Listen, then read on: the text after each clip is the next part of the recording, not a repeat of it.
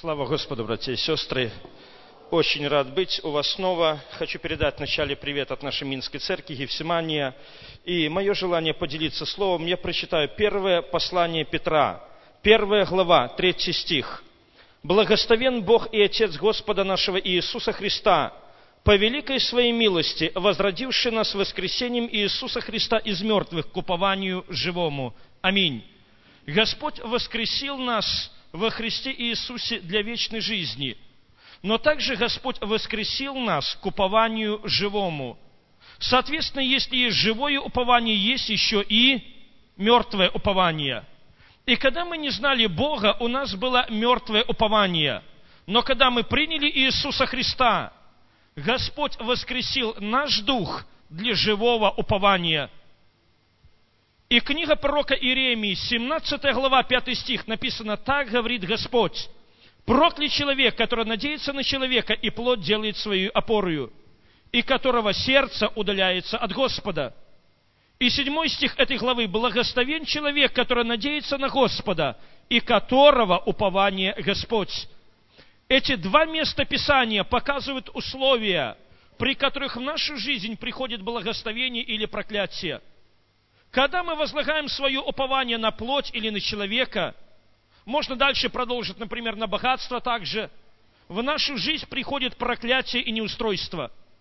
Но когда мы возлагаем свое упование на Бога, в нашу жизнь приходит благословение от Господа.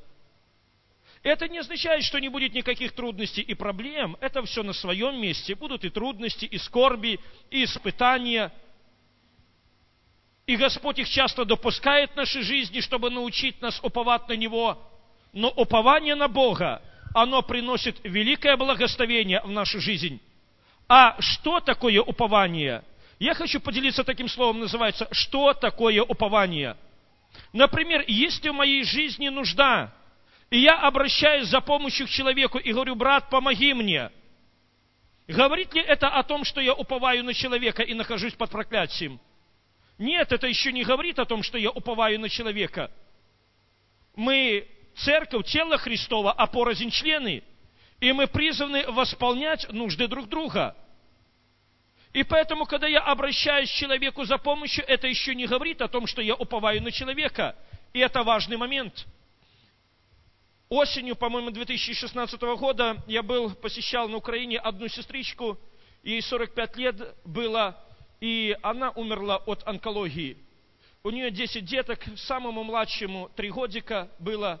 И знаете, когда она заболела, болезнь развивалась, и она не обращается к врачам.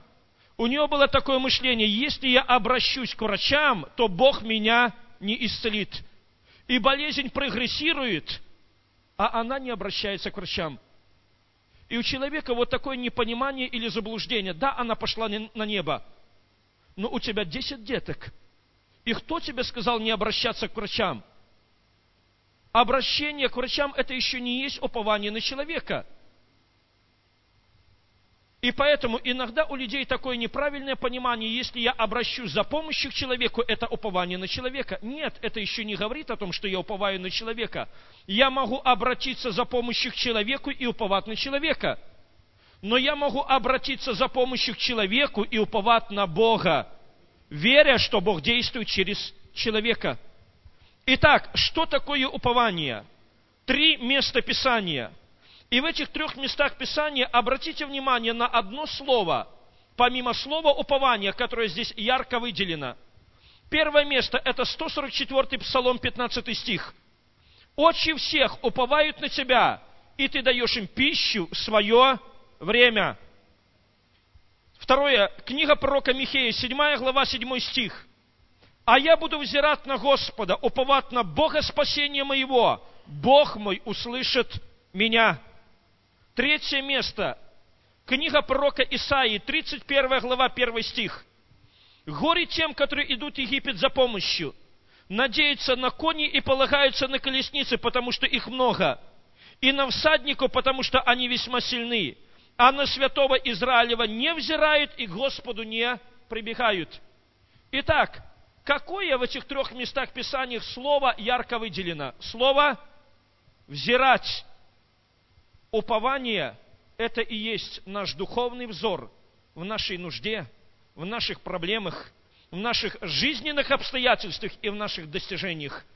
На кого мы направляем свой духовный взор, это и есть источник нашего упования. 120-й Псалом, 1 стих. «Возвожу очи мои к горам. Откуда придет помощь моя? Помощь моя от Господа, сотворившего небо и землю». Здесь показано состояние сердца человека, который смиряется пред Богом. Он ищет Бога, и его взор направлен на Господа. Он ожидает помощи от Бога. Он понимает, что Бог может действовать через человека, и эта помощь от Бога может прийти через человека, но он понимает, что человек не является источником благословения. Источником благословения является Господь. Человек – это всего лишь канал, через который этот источник может протекать. Но если источник закрыт, что может дать канал? Ничего. Например, такая ситуация. Приезжает в церковь брат, которого Господь употребляет в дарах исцеления. И если он еще расскажет несколько свидетельств, как Господь действует, исцеляет через него, не знаю, как у вашей церкви, но у нашей церкви, если сделать призыв, чтобы он помолился, выйдет очень много людей помолиться. И, предположим, выходит два человека помолиться. И один говорит, брат, помолись за меня – но первый человек уповает не на Бога, а на брата. Он не взыскал сердце Господа. Он слышал свидетельство. Он выходит и говорит, брат, помолись за меня. Но он смотрит на брата своим духовным взором или ожиданием сердца. Его ожидание направлено на человека, и он ожидает от человека. И как результат от человека и получит. И что получит? Ничего. Что может дать человек, если Бог не даст? И книга пророка Исаии, вторая глава, 22 стих. «Перестаньте вы надеяться на человека, которого дыхание в ноздрях его, ибо что он значит?» Второй выходит и говорит, брат, помолись за меня. Но он уповает не на брата, а на Бога. Можно сказать, так если ты на Бога уповаешь, то чего ты выходишь человеку молиться? Ты молись тогда себе сам на месте. Нет, нормально выйти и попросить, брат, помолись за меня. Бог дал дары, и они предназначены для служения церкви. И поэтому нормально это не есть упование на человека, когда мы подходим к человеку, к служителю и просим, брат, помолись за меня. Давай мы вместе помолимся. Я уповаю не на тебя, я уповаю на Бога, и я ожидаю от Бога. Я понимаю, что Бог употребляет себя, но мое упование – это Господь. И человек уповает на Бога, и как результат от Бога и получит. И что получит? Исцеление. Ну, нам бы больше хотелось исцеления, но может быть и такой ответ. Довольно для себя благодати моей, ибо сила моя совершается в немощи. Может быть и такой ответ – ну, понятно, нам больше хочется исцеления, пусть будет исцеление, но мы понимаем, любящим Бога, призванным по Его изволению, все содействует ко благу. Когда мы уповаем на Бога, мы от Господа и получим ответ. Возникает вопрос, а почему Бог так ревностно следит за нашими сердцами? На кого или на что мы возлагаем свое упование? Но какая разница? Ну, например, человек, два человека выходят на это место – прославить Господа, спеть псалом. И один и второй имеют красивый голос, и один и второй имеют хороший слух, и один и второй знают псалом на память, и один и второй могут красиво спеть, но один из них уповает на Бога, а второй уповает на свой красивый голос. Но какая разница? И тот, и тот может красиво спеть. А разница очень большая. Через одного будет действовать Дух Святой. Через второго этого действия не будет. Там будет плоть. Там будет красивый голос. Но дух там будет другой. Там будет дух гордости. На кого мы возлагаем свое упование? В случае, когда к нам приходит успех, тому мы воздадим и славу. Книга Судей, 7 глава, 2 стих. Господь говорит Гедеону, не могу я предать мадинитян в руки Израиля, дабы не возгордился Израиль предо мною и не сказал, моя рука спасла меня. Огромное полчище мадинитян пришло, и 32 тысячи израильтян. И Господь говорит, я не могу дать победу. Если я дам победу, они не воздадут славу Богу. Они эту славу припишут себе. В чем это может выражаться? Ну, если на наше время люди будут, люди будут проводить парады победы, на этих парадах говорит такие слова, это наши доблестные войска победили этих мадиамских захватчиков. Это благодаря мужеству и героизму нашего народа мы имеем свободу и независимость нашей Родины. Знакомые слова? Когда люди всю славу приписывают себе, и никакого упоминания, что это Бог по своей милости сохранил. И Господь говорит, убирай лишних. А как их определить, этих лишних? Провозгласи, кто боязлив и робок, возвратись домой. Мышление человека, уповающее на плоть, у мадинитян численный перевес. Против одного израильтянина идут несколько мадинитян. Я с ними не справлюсь. Это мышление человека, уповающее на плоть, и у него будет страх. И 22 тысячи человек возвратилось. Мышление человека, уповающее на Бога. Бог силен спасти через многих и через немногих. Ему не страшен численный перевес. Ему важно, чтобы Господь шел впереди его. Подобным образом, есть в церквях люди, которые наделены талантами, дарами, способностями от Бога, красивым голосом, хорошим слухом, способностью проповедовать Слово Божие, другими какими-то способностями. Но порой Господь не может их употреблять, потому что человек уповает не на Бога, а на свои собственные силы. И поэтому Господь проводит через долину смирения, чтобы освободить от упования на плоть. И человек возлагал упование на Господа, и чтобы Бог мог употреблять этого человека. Дальше остается 10 тысяч человек. И Господь говорит, веди их к воде, все еще много народа. И когда ты их подведешь к воде, смотри внимательно, как они будут пить. И когда они подошли к воде, 9700, они пили следующим образом. Они наклонялись на колени, и лицо их было направлено к источнику. Они пили вот таким вот образом. 300 человек, они брали воду на руку с источника и лакали с, с э, руки, как лакает пес, вот таким вот образом. И Господь говорит, вот этими тремястами лакавших – я спасу Израиля. Интересно, а в чем смысл этого испытания? Но какая разница, как кто пьет? Вот они пришли к воде, 9700 так припали и начали пить. 300 человек так берут на руку и пьют. А разница очень большая. Вот подобным испытанием порой Господь испытывает и нас с вами. У народа жажда, нужда. И вот Господь их подводит к воде к источнику удовлетворения их нужды. И в данном случае не будем брать воду как прообраз духовного источника. Есть в Библии вода как прообраз духовного источника, но в данном месте Писания возьмем как обычный материальный источник. Они хотят пить, и вот себе источник для удовлетворения твоей нужды. И когда они подошли к воде, 9700, они наклонялись на колени, и лицо их было направлено к источнику. Если бы там засады появился враг, натянул стрелу или запустил копье, они бы увидели его? Нет, они всей головой были в источнике. Триста человек, они брали воду на руку и пили вот таким вот образом. Если бы там появился враг, они бы его увидели?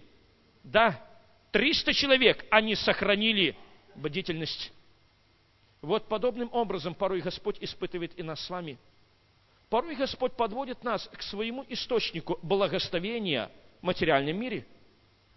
Например, получилась возможность где-то заработать. Например, человек поехал или в Москву, или на Запад, или за океан. И знаете, и идет хорошая ставка в час. И есть люди, которые всей головой уходят в этот источник. Все, им больше ничего не надо. У них заповедь. Ищите же прежде всего остального, как побольше купить, как заработать, как построить, как то, другое, третье, пятое, десятое, а Царство Божие как-нибудь приложится. А оно как-нибудь не приложится, оно усердием достигается. Нормальное желание и заработать, и купить, и построить. Это хорошее желание, но оно не должно быть прежде всего. А есть Бог благословил, Бог подвел к своему источнику благословения. Человек берет с этого источника – но при этом он сохраняет духовную бдительность. Он не искажал Божью заповедь, Матфея 6,33. Он ищет прежде всего Царство Божие и правды Его, понимая, что все остальное Господь приложит. Да, он работает, он прилагает усердие, но прежде всего его сердце прилеплено к Царству Божьему. Он не ушел всей головой в этот источник. Он берет с этого источника – но он сохранил духовную бдительность. Когда человек потерял духовную бдительность, молитва идет вниз.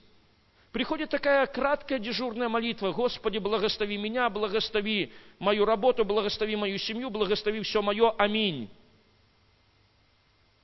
Но когда человек ищет Господа, он ходит в Божье присутствие, он уделяет время для молитвы. Он молится ходатайственной молитвой, не только молитвой прошения за себя – когда человек всей головой ушел в источник, он начинает читать Библию по такому методу, называется для успокоения совести. Человек приходит среди ночи загруженный. Например, он на двух, на трех работах, духовная жизнь идет вниз, он всей головой в источнике. Он приходит в суете весь, открывает Библию, торопях одну-две главы прочитает – при этом мало что получил, потому что разум не сконцентрирован на Слове Божьем, но совесть он успокоил. Человек, который ищет Царство Божьего, он не читает Библию для успокоения совести. Он читает Библию, чтобы получить от Господа живое Слово, которое меняет его сердце. И когда он получает это Слово, он радуется этому Слову, как получивший великую прибыль. И поэтому благословил Бог чем-то – может, устроилась личная жизнь. Есть тоже молодые люди, уходят полностью э, с головой в этот источник. Перестают молиться, служить Господу. Благословил Господь материально или личная жизнь устроилась, или в чем-то еще. Если это материальный источник, бери с этого источника, но сохрани духовную бдительность. Если это духовный источник, пей что побольше. Но если материальный источник, смотри, не потеряй отношения с Богом из-за материального источника. И Господь говорит, убирай и этих. Я не могу их употреблять. Их сердца больше привязаны к материальному, нежели к духовному.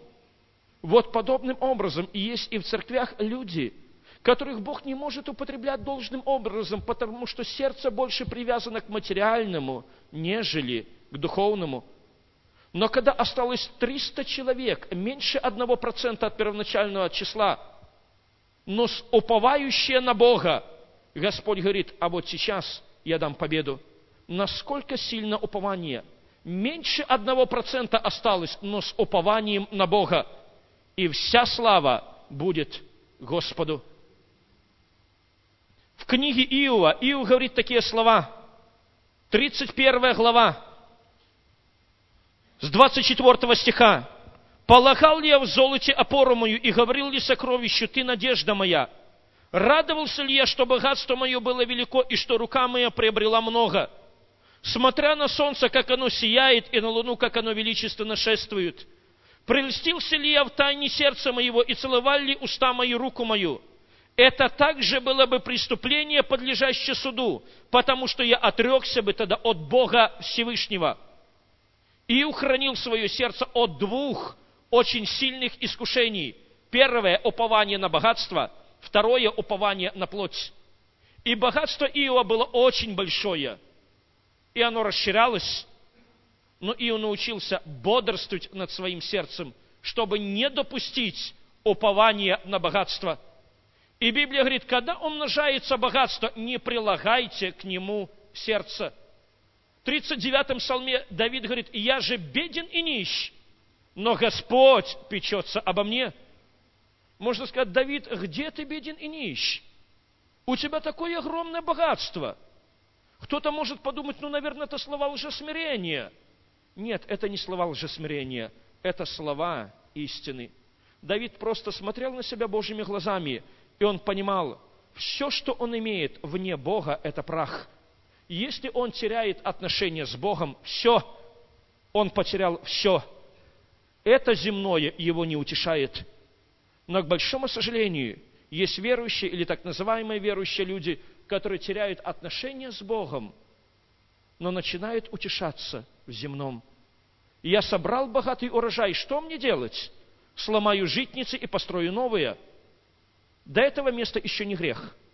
А вот с этого места начинается грех. И скажу душе своей, душа, покойся. Почему покойся? А зачем тебе беспокоиться? Добра на многие годы. Ешь, пей и веселись.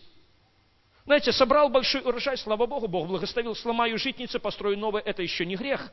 Понятно, надо куда-то положить это сокровище, но когда человек, сердце прилеплено, и начинает утешаться место Бога в богатстве, вот это уже упование на богатство.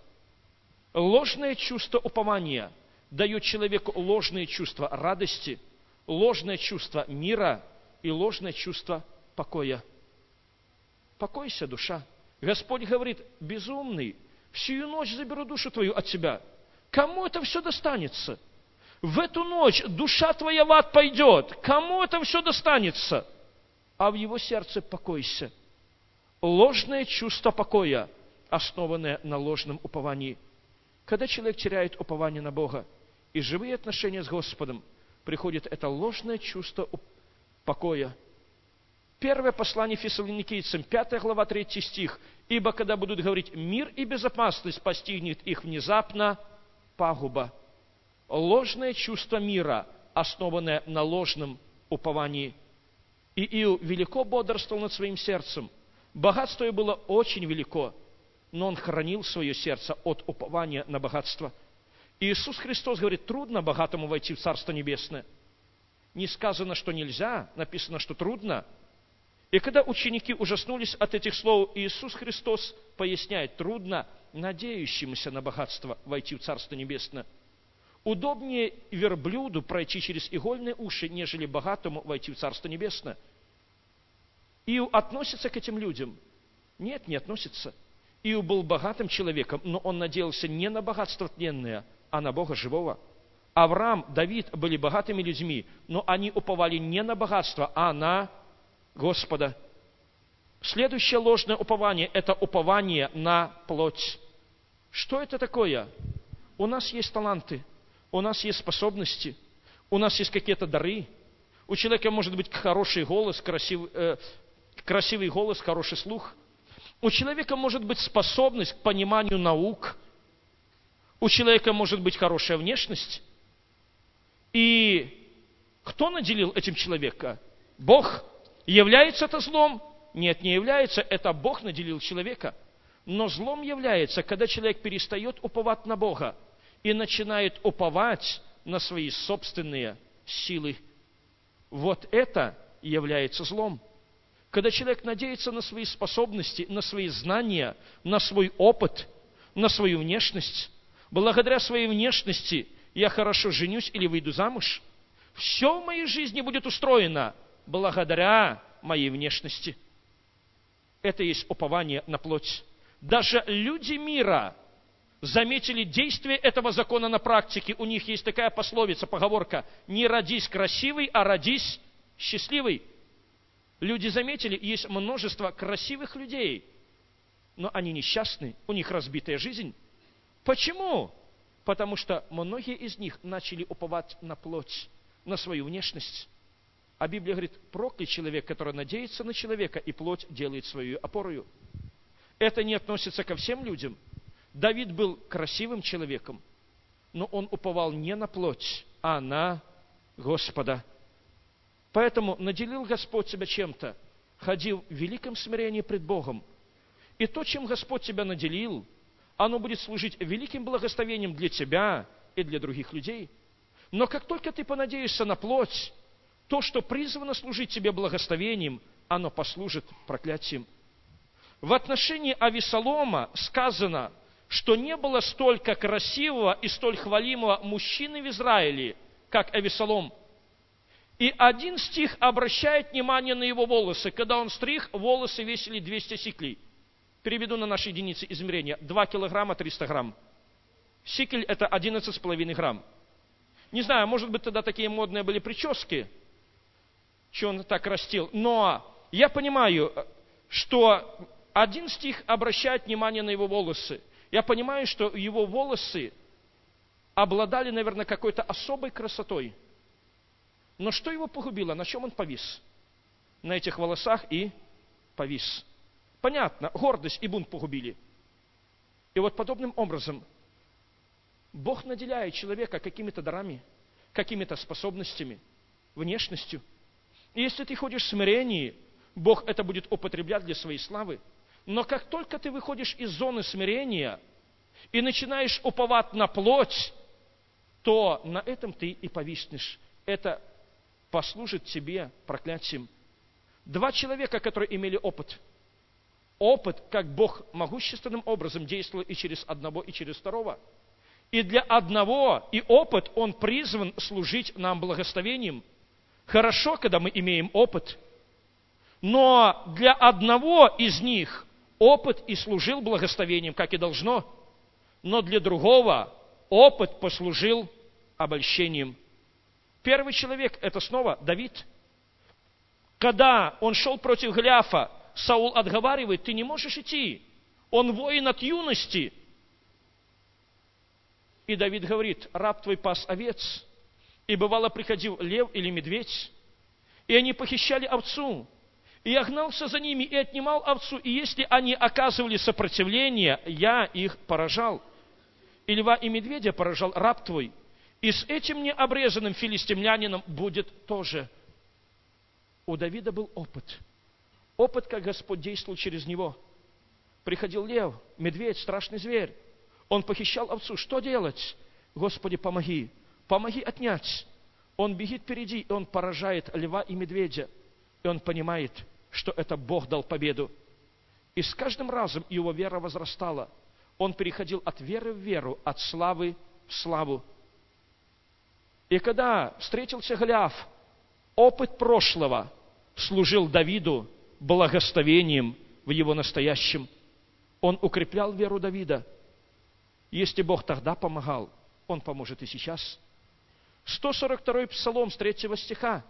«Враг преследует душу мою, втоптал землю жизнь мою, и принудил меня жить во тьме, как давно умерших, и уныл во мне дух мой, а не имело во мне сердце мое. Давид сталкивается с очень сильной духовной атакой.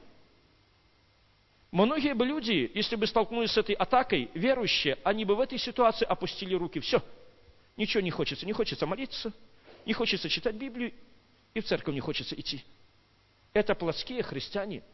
Но Давид так не поступил. Что он делает? Он начинает сражаться с этой духовной атакой. Как?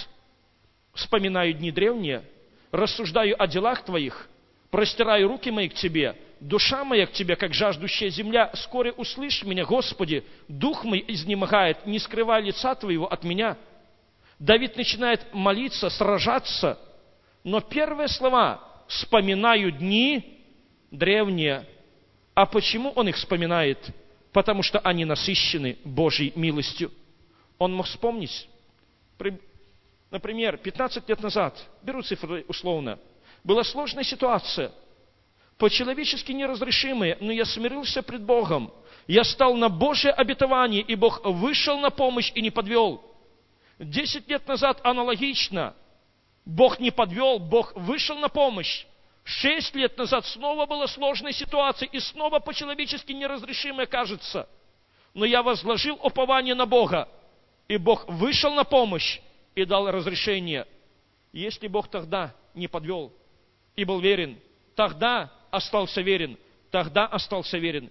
И в этой ситуации, когда мне трудно и тяжело, я верю, что Бог не оставит, Бог выйдет на помощь и даст победу. Опыт прошлого служил Давиду благословением в его настоящем, потому что он уповал не на опыт, а на Бога. Но был другой человек, у которого тоже был опыт, как Господь могущественным образом действовал через него, и который когда-то сказал такие слова, «Пойду и сражусь, как и прежде», а не знал, что Господь отступил от него. Самсон. Человек имел опыт, Бог могущественным образом действовал через него, но человек потерял святость. Волосы обрезаны, сила отошла, но осталось упование на опыт. И он послужил обольщением. На Сминске, помню, такая ситуация, с одной церкви два брата поехали в дом инвалиду забрать там одну женщину на служение.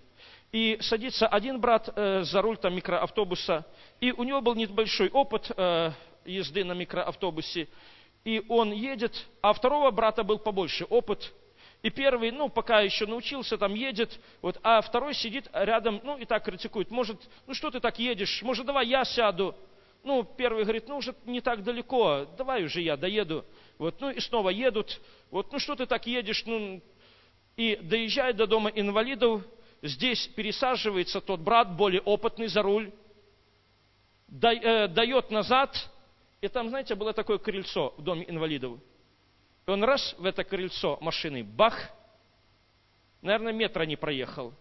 И тут к нему приходит понимание, да, лучше иметь меньше опыта, но больше смирения, нежели иметь много опыта без смирения. Хорошо иметь опыт, когда ты ходишь в смирении пред Господом. И дальше Иов говорит такие слова. Если бы он допустил ложное упование, то 28 стих. Это также было бы преступление, подлежащее суду, потому что я отрекся бы тогда от Бога Всевышнего. И сравнивал ложное упование с отречением от Бога. А какова здесь взаимосвязь? Приведу пример. Иисус Христос говорит своим ученикам, в эту ночь все вы соблазнитесь обо мне – написано, поражу пастора и рассеются овцы. Петр говорит, Господи, если и все, то только не я. Я с тобой готов и на смерть. Иисус Христос говорит, Петр, не пропоет петух сегодня дважды, как ты трижды отречешься от меня. Что делает дальше Петр? Он продолжает дальше убеждать Иисуса, Господи, есть и на смерть, я с тобой и на смерть готов. То есть, по-другому, Господи, ты еще не знаешь меня, моих сил и моих способностей. Что это такое? Упование на плоть, самоуверенность. И вот приходит стесненное обстоятельство, и Петр отрекается от Господа. Но Иов понимал, не надо даже стесненных обстоятельств. Само ложное упование – это уже есть отречение от Господа. Можно сказать, ну у нас же у каждого есть ложь, где-то подсознании ложное упование. Все мы склонны к этому. Да, это так. Так говорит ли это о том, что мы все отрекаемся от Господа? Нет. Отречение – это когда человек теряет живое упование на Бога, когда его сердце прилагается к чему-то другому, когда он наполняет это, этим свое сердце и живет этим.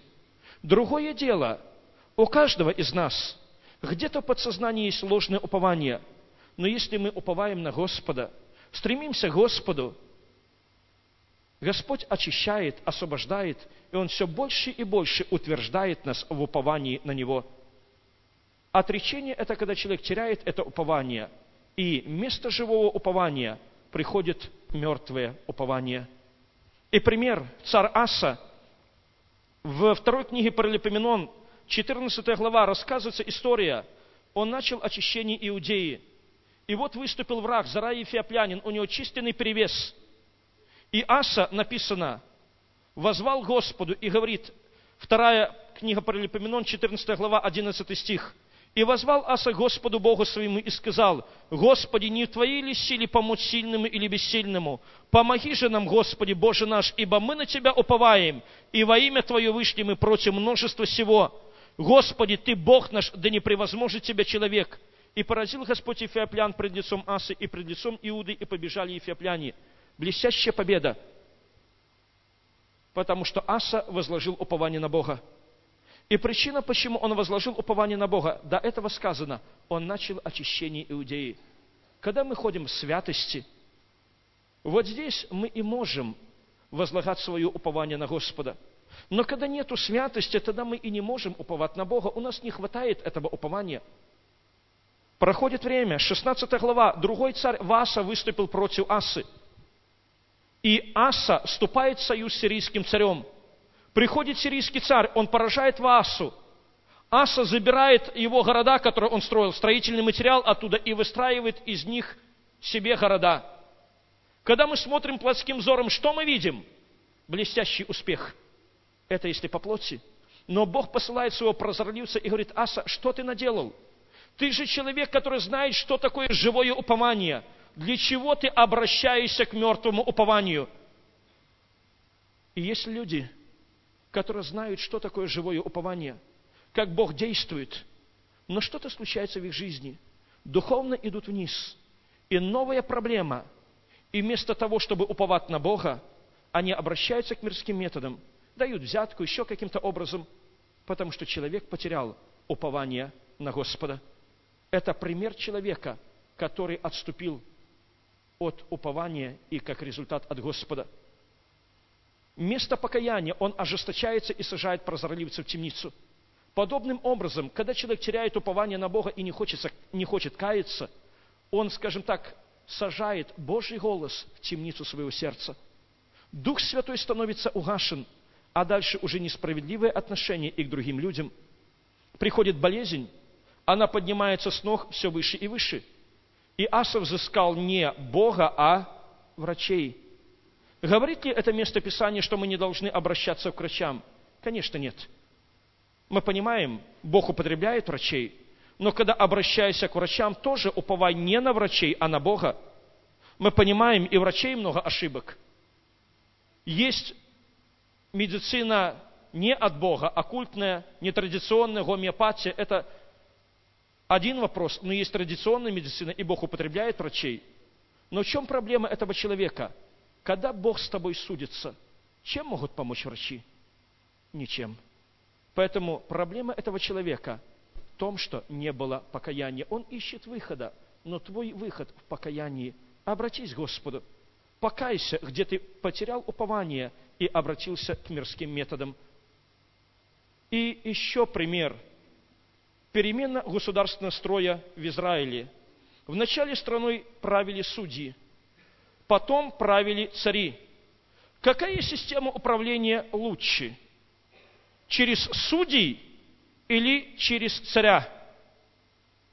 Ну, прочитаю состояние страны, когда правили судьи. Последний стих книги судей. В те дни не было царя у Израиля. Каждый делал то, что ему казалось справедливым. Вот такое состояние в стране. Хотели бы мы жить в такой стране, где каждый делает то, что ему кажется справедливым? Недавно я был в другой стране, спросил там, э, хотели ли бы вы жить в такой стране, мне говорят, да мы живем в такой стране. И в стране было что? Анархия, безвластие, беспорядок. И причина, почему они попросили царя, они хотят порядок, они хотят стабильность, они хотят защиту. Вроде бы хорошее намерение, но когда они попросили царя, Господь говорит Сумаилу, они не тебя отвергли, они отвергли меня. Чтобы я не был царем. То есть, когда правили судьи, царем был Господь. Возникает вопрос, Господи, а почему ты царь, а в стране такая анархия и безвластие? Ну почему ты говоришь, что они отвергли тебя? Ну они же хотят стабильности, они хотят порядка, они хотят защиты. Ну это же хорошее намерение, почему ты их упрекаешь за это? Знаете, система управления через судей – это была Божья система управления. И это была хорошая система управления. Кто поднимал судью? Бог поднимал судью. Сколько в Израиле было нечестивых судей? За малым исключением, почти ни одного. Авимелех был три года, ну, сам он возвысил себя, так как самозванец там был. Дети Сумаила уклонились корысть. Но практически вот за малым исключением все судьи были благочестивые, потому что Бог поднимал. В Северном царстве в Израиле после разделения сколько было благочестивых царей? Ни одного. В Южном были благочестивые и нечестивые. В Северном царстве ни одного благочестивого царя. Система управления через судей – это была Божья система. Возникает тогда вопрос, а почему тогда в стране безвластие и анархия? Причина – это отступление народа от Бога. Когда они ходили Божьими путями, Бог поднимал судью, и Бог был судьей, и в страну приходил порядок, стабильность и защита. Но как только они уклонялись от путей Господней, в страну приходило беспорядок, безвластие и порабощение – и что нужно было сделать, чтобы пришел порядок? Смириться и взыскать Господа. Но им такая система не нравилась. Мы хотим стабильность и порядок в стране, и когда мы живем святой жизнью, и когда мы не совсем святой жизнью живем, когда мы уклоняемся от Господа. Мы хотим всегда стабильность. Если Бог царь, Он будет защищать только тогда, когда мы живем свято. А если человек царь, он будет защищать нас всегда. Причина, почему они попросили царя, это упование на человека. Господь сказал, я поставлю царя. И Бог дал хорошего царя. Уклонился один царь, Бог поставил второго царя. Но Господь говорит, если вы уклонитесь от путей Господних, это вам не поможет. И вы, и ваш царь пойдете в плен, что впоследствии и случилось. Но какова истинная цель упования – знаете, упование помогает человеку и нужду восполнить, и личную жизнь устроить, жениться, выйти замуж, дом построить. Но истинная цель упования – это не это. Если наше упование сводится только к этому, бедное наше упование, истинная цель упования – это иметь близкие отношения с Господом, это приближаться к Господу, преобразоваться в Божий образ, ходить в духе, иметь близкие отношения с Господом. Вот это истинная цель упования. Пусть Бог благословит мое желание помолиться, чтобы мы имели эти близкие отношения с Господом, и чтобы мы всегда и во всем возлагали свое упование на Бога.